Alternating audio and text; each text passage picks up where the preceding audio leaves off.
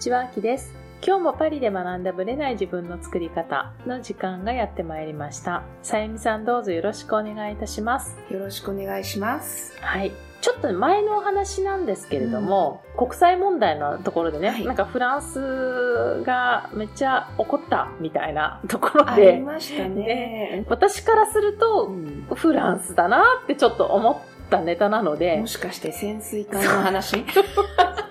そうなんですよね。これね、皆さんどこまで知ってるか、まあ、私はね、日本のもちろん新聞とかでは読まないんで、ネットのニュースの国際版では載ってるレベルなんですけどフラン、スでは超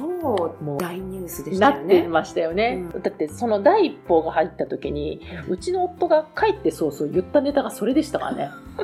お帰りの後いきなり喋り出したのが、フランスの潜水艦が、みたいな。なんか、それぐらい盛り上がってたって話なんですけど、まず簡単に言うと、オーストラリアとフランスとの契約で、オーストラリアがフランスに潜水艦を発注したっていう感じなんですか発注の契ね。約をしてたんですよね。よねうんで、それが、まあ、なんかいきなり保護されて、そう。オーカスそう、オーカスっていう、共オーストラリアとイイギリスアメリカアメリカね。うんのあっちの関係で、アメリカに切り替えたと。そう。で、原子力潜水艦潜。水艦をアメリカに発注みたいな。切り替えちゃったんですよ。アで、それメリカが技術協定するっていうか。そうんするって言っう。て。で、言い方変だけど、フランスの待ってられないみたいな感じで、で、それも、いきなりやっちゃったみたいな感じだったんですね。ね。水みたいな感じで、はいで、フランス超激怒みたいな。そういうニュースありまましよねしたたよ。ね。で、こう、大使をね、フランスに呼び戻すみたいなところまで行って、激怒して、まあ最終的にはバイデンとうん大統領同士で話をして落ち着いたっていうところなんですけど、うんまず日本側からすると、もともと日本に潜水艦は発注する予定でいたんですよね。で当時の首相は、オーストラリアの首相は、アボットさん。は日本にやるっていう話だったんだけど、うまくいい感じでやってたのうん。が、ちょうどその後、なんか首相が変わったんですね。ですうん。で、次の首相が、まあ、その辺の流れを組んでないのか、わざとなのか、ちょっと私はそのオーストラリアの政治がわかんないんですけど、変わったことによって、入札制度に切り替えられて、ドイツとフランスと日本でうん争って、結局フランスが勝ち取ったと。そう。でね、で、まあ、フランスはお喜びしてたわけなんだけれども、でも、思ったより遅い。そう。あの日本だともうすでに現物があったんですよね。だからすぐに同じものを作るとかそう、モデルが早いね、そう、もうあるからすぐできるけど、フランスはまだなかった時点これから作るっていう。もうその時点でかなり危ないって感じはしたんですけどね。うんうんそう。だからまあそういうやりとりがある中うで、ん。こう、納期がずれ、で、技術提供に関するなんかまあちょっといざこざもあり、で、そっからアメリカの方に乗り換えちゃったみたいな感じだったんですよね。アメリ。カは原子力潜水艦の技術提供も全部しますみたいなね。ね感じだったんですよね。それで多分あじゃあこっちの方がっていうのとあと対中国っていうことを見据えそう。てっていうことも太平洋側でね、そのオーカスっていうのをやるって言って、で、そうすると、フランスは、ハビンチョにされちゃそう、仲間外れにされちゃったみたいなのもあるんですよね。ねうん。やっぱり、インド太平洋ってヨーロッパから遠いし、で一応、タヒチとかう、んニューカレドニアとか、一応島はあるありますけどからねね。だから太平洋はフランスにとっては大事だって思ってるんだけど、あっさり乗り換えられたから、で、それも違約金じゃないけど、なんかそういうののね、話もなく、いきなりバッと契約切り替えられて、怒っちゃった。みたいなね怒っちゃったっていう話なんですけど、このネタを聞いたときにどう思いました？うん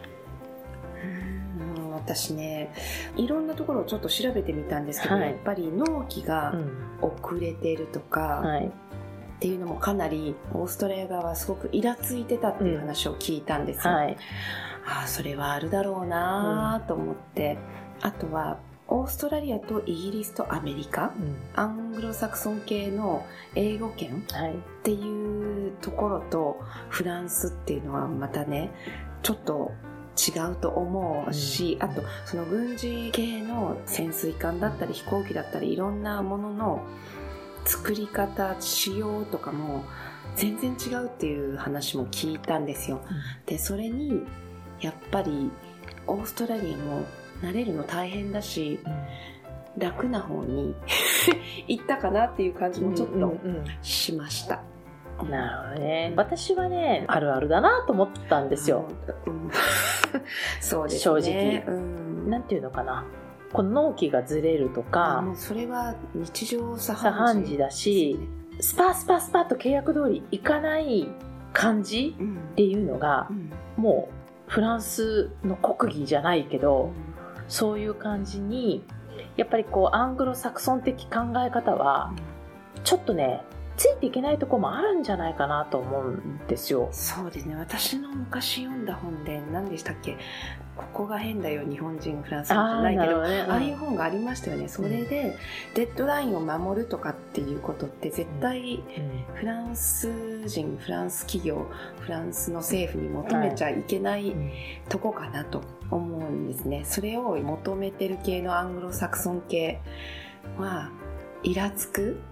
のかなっていうのはすごく思いますよね。しましたね今回のことで今回のことで。で、私、まあ、さっきちらっと話したけど、フランスね、これだけじゃないんですよ。うんそのフィンランドに原子力発電を建設するっていう契約をしたんですよ。で、2007年に契約したのね。フィンランドね。で、2012年、あの、原子力ってすごい時間かかるじゃないですか、ね建設に。2012年の運転開始に向け、だから5年間、2007年にま多分着工するとか、なんか契約したんだと思うんですけど、その後、もろもろ問題が見つかり、これがちょっとわかんないんですけど、そのもろもろっていうのが、え。結局遅れに遅れ、2022年ですよ。ーめちゃくちゃ遅れて10ませんか15年よ？だって元々の。何をしてたんだだから、よくフィンランドも待ってたなって私は思うんですよ。私待てないですだって2007年に生まれた子、まあ2007年に契約して2012年に完成予定のものが、その年に生まれとかもう10歳になってるわけですよ。そそれ待つ？普通みたいな。で、変な話、こっちはお金払ってるかう。ら、引き上げるのも難しいじゃないですか。うん。で、そうやって、元々の予算がどんどんどんどん膨らんでいき、そうなんですよそね、うん今回のこともそうみたいですね。お金がね、半端なく増えていて、そう。で、その今ちょっと調べたら、フィンランドのやつもうん。33億ユーロから124、4倍に増えてるんですよ。と。んでもですそこで普通だったら、まあしょうがないって、こうなんかね、もう出口が見えないから、もうやるしかないみたいになるところを、あっさり今回オーストラリアがパッと引いたから、激怒しちゃったんですよ。かだから、フランスとビジネスするときはやっぱ気をつけた方がいいなっていうね、この国益系だったとしてもですよ。だからね、笑っちゃったみたいな。そうですね。今それを聞いて思い出しました。私がこの夏うん。モナコに行ったんですね、うん。ニース経由で行ったんですけど、ニースの空港に迎えに来てもらったうん。ガイドさんがはい。いたんです、そ日本方の人？フランス人。あ、フランス人の人？フランス人なんですけど日本語ペラペラなの。日本に昔住んでた方うんで、うん。もう本当に日本人より素晴らしい日本語を喋るへー方なんですけれどもその方は私はフランス人と仕事をしたくないってフランス人ですよ。だから日本人向けのガイドをしてるんですって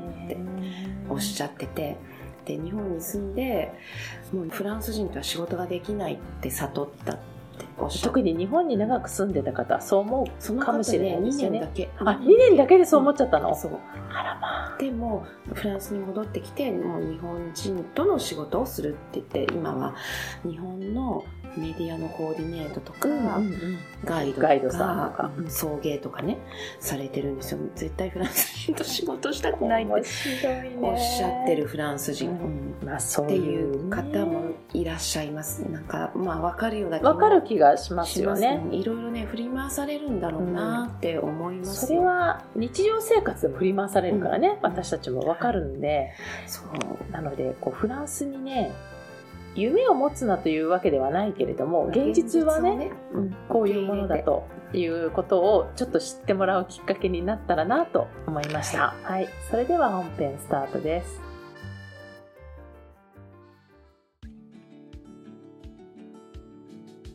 はい、本編です。今日はですね、フランスと日本の違いについてちょっとお話をしたいなと思っています。フランスと日本の文化的な違いが結果的にマインドにもすごく影響しているっていうところをちょっとお話ししたいなと思いました。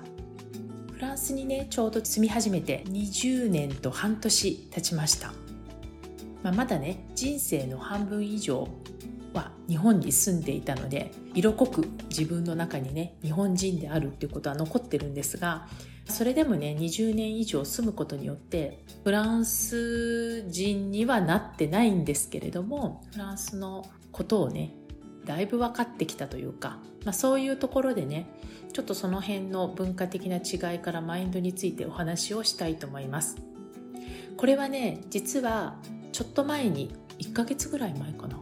えー、ソワメムのライブの方でもお話ししたんですけどもなかなか反響があったので、まあ、ちょっとこちらの方でもお話ししたいなと思います。同じことを話しているかは全く分かりません。何を喋ったか私もあまり覚えてないのでただ内容的には同じ話をしているなとご理解いただけたらと思います。何をね私がマインドの視点から考えていった時に感じたかというとフランス人ってね言いたいことが言えないというストレスを感じている人は案外少ないのではないかと思ってます。一方日本では自分の言いたいことが言えずに悩んだりあるいはストレスになったりしている人がすごく多いなと思ったんですね。でフランスで言うとね思ったらすぐ言うんですよ。それがいいことであってもいわゆる不平不満だったとしても言うんですね。相手がどうであるかとかねもちろん相手への言い方とかそれをね気をつける人気をつけない人は、まあ、どこの国でもいると思うんですけどもでもね思ったらすぐ言うっていうのは結構普通にやってる感じはします。で一方日本で見た時に日本の人はこれを言ったら周りはどう反応するかとかこれを言うことによって空気がどう変わるかっていうのをすごく意識しているのでどうしてもこれを言っていいのかどうかって悩んでしまうところは結構多いと思うんですよ。で私もねやっぱそうです。やっぱ気になります。だけどあまりにもねフランスの人が気にせず言うからねこの人たちには気にせず言っていいんだなみたいな感じがちょっと私の中でもあるのは事実なんですね。でこれはねやっぱり文化的な背景が多いと思うんですよ。言っても平気な環境だったり言うことによって何かが変わるとかいうわけではないむしろ自分の意見をきちんと言った方がいいみたいなところがどうしてもこっちの方ってあると思うんですね。もちろんお国によって違うと思うんですけどフランスは結構言うと思いますだからちっちゃい子でもバンバン意見言うんですよでそれはバンバン意見を言わせる教育なんだろうなと思います。変な話ちっちゃい時から鍛えられてるんですよ。だから先生にもこれこうだと思いますみたいな話をね普通にちっちゃい子がするんですよね。まあ、言い方気をつけて言うならば我が強いんですよ。ちっちゃい時から。でそれを良しとするカルチャーなんですよ。でも日本ってね幼稚園はまだ違うかもしれないんですけど小学校になってくると周りの目を気にする感覚が芽生えてくるんじゃないかなと思いました、まあ、それはね私の息子が夏休み3週間だけ日本の小学校に入れさせてもらったんですよね公立の小学校に。でその時のね、まあ、空気感あと先生のコメントそれによってあ日本のことを違うんだなっていうのを感じさせられましたこの話でもポッドキャストでもしてるのかな？かと思うんですけどもうちの子が全く日本のプログラムを受けてないわけで一応日本語がわかるけど別にね算数とか日本式で教わってるわけじゃないんだけどとにかくはいはいはいはい手を挙げるわけですよ。で手を挙げて答えるんだけどものの見事に不正解とか手を挙げたくせに分かりませんとか結構言うんですね。でそこでね笑いを取ったりクスクスってこう出たりするのをひるむこともなくまた気にせずはいはいはいはいって手を挙げる。でうちの子供が行った時って6月の終わりから7月にかけてだったんだけれども日本はちょうど4月から新学年だったじゃないですか。でこれ1年生でしょ？小学校1年生の4月からちょうど3ヶ月ぐらい経ってたんですよ。で保護者会の時に先生が4月の時ってなんか幼稚園の延長だから、まあ、みんな言いたい放題わーっていう感じで言っていたのが56とね月を重ねるごとに急に手を挙げなくなってくるで正解か不正解かをすごく気にしているで自信がないんだったらもう最初から手を挙げない。みたいな感覚になっているんですって。でそれを感じてたところに6月の終わりに1人「はいはいはいはい」って分かりもせずに手を挙げる人が入ってきたのでクラスの空気感がすごく変わりましたとおっしゃってたんですね。でこの発言に私はすごくびっくりしたんですよ。小学校1年生でもう気にするようになるんだ。っていうところにまずびっくりしたんですけども、まあ、そこにねフランスの教育を受けて全く気にしない息子が入ったことによって要は間違えて手を挙げてもいいんだみたいな空気感になりそれがねなんか先生にとって良い風になってますみたいな、まあ、このね雰囲気が私は最初は大人だけかなと思ったけど実は小学校の最初から始まってるんだってことに結構びっくりしたんですね。でこういうところの流れで30年40年ねあるいは50年60年と生きていくと正直そういうの当たり前になってくるんですね。で私自身も感じるんですけど、まあ、セッションをいろんな方とやっていてノートをやってるっていう関係もあるんですけども自分の願望がわからない、ね、本当の気持ちがわからないとか本当の気持ちを言葉にするのができない。言葉にするのができないっていうのは例えばね楽しい幸せ自由こういうねキーワードはおっしゃるんですけど楽しいってじゃあどういうこと？って聞くとそれ以上は出てこない。でこれはね企業塾のベーシック起業ノート術をね大場奈々子さんと一緒にやった時に、まあ、2人でもよく話してたんですけどやっぱりね言語化するボキャブラリーが根本的に少ないよねっていう話になったんですね。でこれは完璧にアウトプットの少なさから来てるんですよ。だから楽しい幸せっていうことはおっしゃるけれどもじゃあ私にとっての幸せって何っていうことが具体化することができない。でこれはもちろんボキャブラリーの少なくてもね通じてしまうという、まあ、カルチャーもあると思うんですけど考えなくて済んでしまっていた。あるいは考えると面倒くさくなる。人間関係的に。なんかそういうことが増えて自分の意見を伝えていく。その例えばねこう勉強したことをまとめるとかねそういうのはできるかもしれないけどあなたは何を感じ思い私の感覚からすると知性とかの問題ではなくて感情表現のボキャブラリーが少ないですよ。だからさっき言ったように楽しいは言えるけど楽しいって何って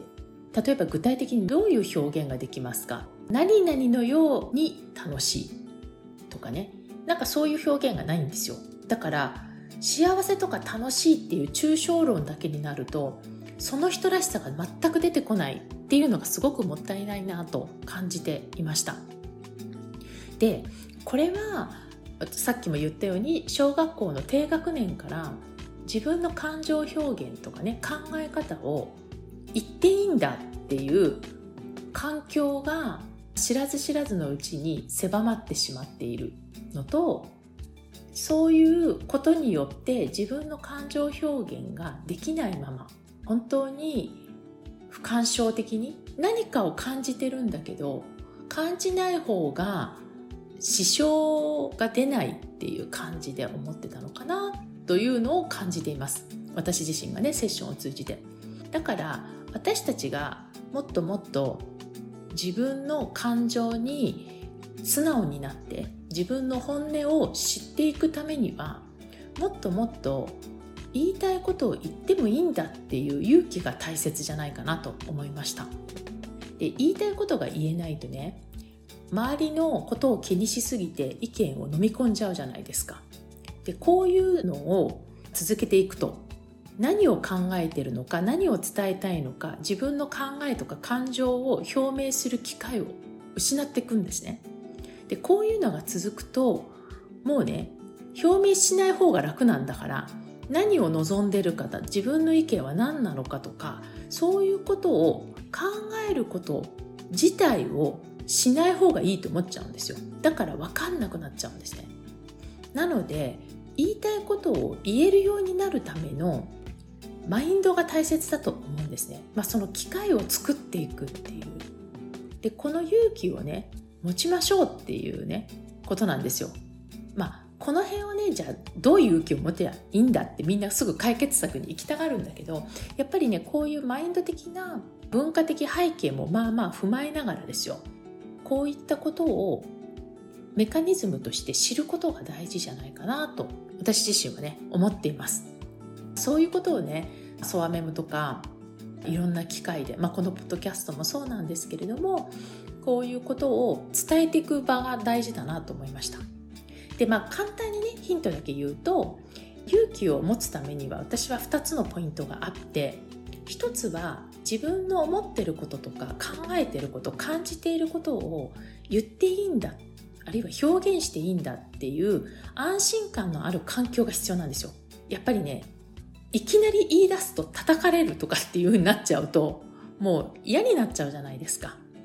なのでまずは安心できる信頼関係のある環境の中で出していくってことが大事なんですね。やっぱりねいきなり野に放たれるのはね大変なんですよ。だから自分もコミュニティを作ってね安心感何を言っても大丈夫っていう空気を環境をね作ってきたっていうところもあります。パリ美学はずっとそういう思いで4年以上前からやってるんですけどもそんな感じです。でもう一つの、ね、勇気は自分の思いとか考えとか感情とか、まあ、もっと言うと自分は何者なのかあるいは自分は何をしていきたいのかっていうことを言語化して発信して伝えていく力だと思うんですよね。ってことは伝えるためには自分の中で分かってないといけないんですね。大抵の方は頭の中で考えてるけど文字化したり図解化したり外に出してないのでいざ喋ってみようと思うと出てこないっていうパターンが多いんですね。これはねもう訓練なんですよ。なのでそういう訓練の場をね作っていきたいなっていうその大切さをね分かってくれる人たちと一緒にこれからやっていきたいなと思ってますで実は、まあ、スワメムでもちょっと話をしたんですけれども10月のね終わりにこれについてセミナーをやろうと思っていますもちろんねソワメムとかこう無料のライブで話してもいいんですけれどもクローズドな場所できちんと私の考え方とかメカニズムとかねこれからどうしていったらいいのかっていうことも含めてお話しする場があった方がいいかなと思ってます。なので無料でやろうかなと思ったんですけれども一応私の中のコンテンツを出すという意味で無料にはせずに有料でやることにしました。とは言ってもね実は私はこの考え方に対してみんなの意見が知りたいんですね。どう思ったのか。どういうところをもうちょっと突き詰めていったらいいのかとか。そういうねクリティカルなご意見も含めてみんなの意見を聞きたいんですよ。だから感想とか意見を聞くという前提ですごくお安くしました。なので1000円でやろうと思ってます。まあ1000円プラス消費税だから1100円かな。やろうと思ってます。で一応ね日程をお伝えします。まだね申し込み全然スタートしてないんですけれども日程は10月の25日にやる予定です。で日本時間の9時から11時まで2時間です。ちょっとね夜遅くなってしまうので本当に申し訳ないんですけれども一番この時間がヨーロッパにとってもアメリカの西海岸の方とかは本当に申し訳ないんですけどもこの時間でね Zoom というオンラインでやろうと思ってます。今んとこね表に出さないことを出すつもりですのでワンコインではないんだけど、まあ、1000円という区切りでさせていただくのでもしかしたらこのポッドキャストが配信される頃にはお申し込みがスタートしてるかもしれませんけれどもよかったらパリプロジェクトのホームページを見ていただきたいと思います。Zoom のね ID とか送る関係であと入金の手続きとかある関係で早めに募集はスタートさせていただくことになると思いますなのでねもしよかったら10月25日このね文化的な背景とマインドそれから別にねフランス人になろうっていうわけではないんですよね私自身がねただ日本の人がノートをやりながらとかねマインドのセッションをやりながら考えるにあたってつまずいてるところって結構この部分が大きいと思ったんですよ。だから年齢とか関係なくうまくいってないとかね悩んでらっしゃる方が多いんじゃないかなと思うのでこの辺りをねちょっとぜひぜひお話しさせていただきたいなと思います。ということでねもしよかったら、まあ、タイトルまだ決まってないんですけど一応ね言いたいことが言えないストレスから解放されて願望が叶う体質になる方法かっこ仮なんですけどもお伝えしていきたいなと思いますのでよかったら是非参加していただきたいなと思います。皆さんの参加それからまご意見ご感想をお待ちしています。ありがとうございました。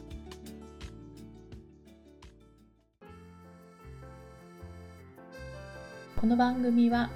毎週日本時間の木曜日の夜に配信されています。配信場所は iTunes のポッドキャスト、Google ポッドキャスト、Amazon Music、Spotify などから聞くことができます。YouTube も時間差はありますがアップされています。iTunes のポッドキャストは登録ボタンを押していただくと自動的に新しい回が配信されます。また、週2回 Facebook とインスタでライブを行っています。ポッドキャストとはまた違う視点でマインドについて、願望を叶えることについてお伝えしていますので、ぜひよかったらこちらも参加してください。アーカイブは期間限定で見れますので、詳しくはパリプロジェクトのホームページをご覧ください。パリプロジェクトで検索していただければすぐに見つかります。また次回お会いしましょう。